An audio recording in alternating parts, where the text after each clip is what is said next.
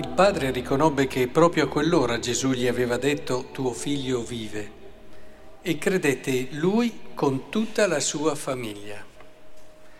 Tradotto, cominciò il cammino della fede, perché un conto è credere che Dio possa guarire tuo figlio, questo è solo l'inizio della fede, e un conto è credere al Dio di Gesù Cristo morto in croce, al Dio del crocifisso.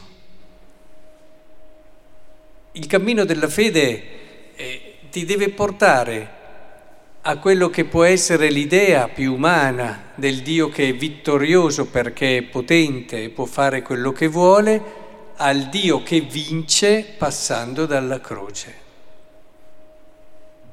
Qua è racchiuso un po' tutto il percorso della fede e, ed è importante che l'abbiamo ben presente perché è lì che dobbiamo arrivare.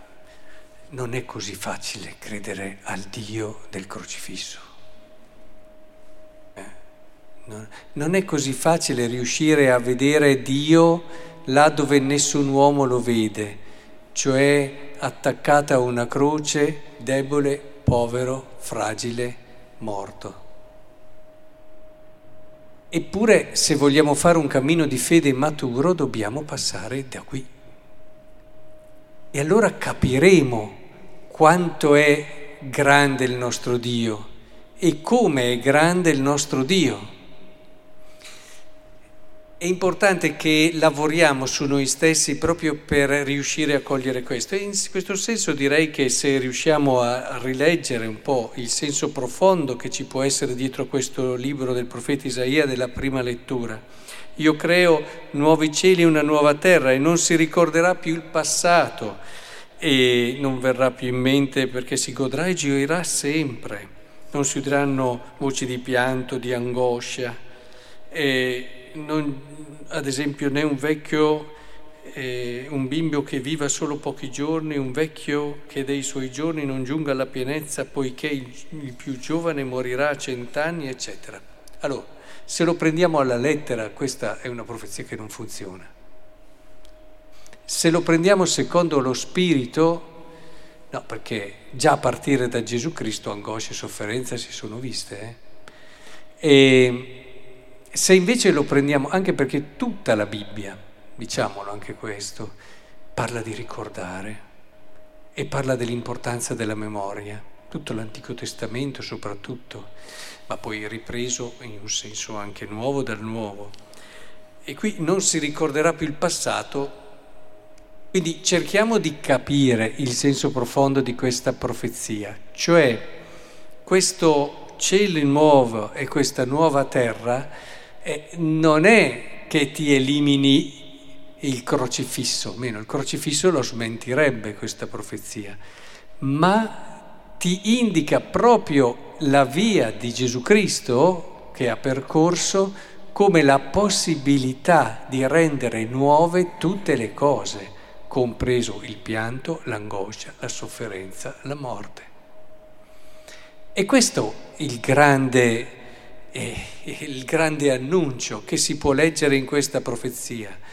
Non che non si ricordi, anzi fai memoria e impara da questa storia a capire, perché il crocifisso non lo capisci se non ti, ti rifai all'Antico Testamento. Non lo capirai mai la storia di Gesù eh, ricordo ancora quel bellissimo articolo che studiavamo quando eravamo giovani seminaristi e teologi, che proprio faceva vedere come eh, non capiresti Gesù se non ci fosse l'Antico Testamento. Cioè l'Antico Testamento ti dà tutti quegli elementi che ti permettono di collocare Gesù nel, mo- nel modo giusto, al suo posto e di comprendere la verità anche della sua venuta. Quindi il ricordare ti permette di leggere l'evento Cristo nella sua verità e l'evento Cristo nella sua verità rende nuove tutte le cose,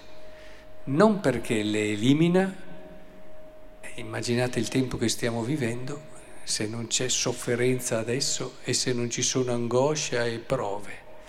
ma perché ne dà un significato e un senso nuovo. Ecco allora che il cammino della fede è proprio l'arrivare lì. Per questo dicevo, bene, questo ha risolto il problema e inizia a credere, no? mi ha guarito mio figlio proprio a quell'ora lì. E questo è l'inizio. Bene, da lì io mi auguro che sia arrivato e fosse magari tra quelle persone del cammino verso il Calvario di Gesù che magari non sono intervenute, ma hanno iniziato tutta quella riflessione interiore profonda di apertura alla vera fede, perché magari eh, se, se è rimasto a questa iniziale fede è andato in crisi. Eh? Ma cosa? Questo qui che mi ha guarito mio figlio adesso è lì che muore con un malfattore e non scende giù dalla croce, come ha guarito mio figlio, perché non scende giù? E quindi è lì che dopo quest'uomo e la sua famiglia hanno dovuto fare il salto della fede del Dio di Gesù Cristo. Ecco, mi auguro davvero che anche noi possiamo avere questa maturità e sapere che siamo sempre in cammino, anche perché in questa Quaresima siamo proprio in cammino verso lì, verso il trionfo, certo, il trionfo più grande che ci sia mai stato, la vittoria assoluta di Cristo, Signore dell'universo, ma che è passata attraverso la croce.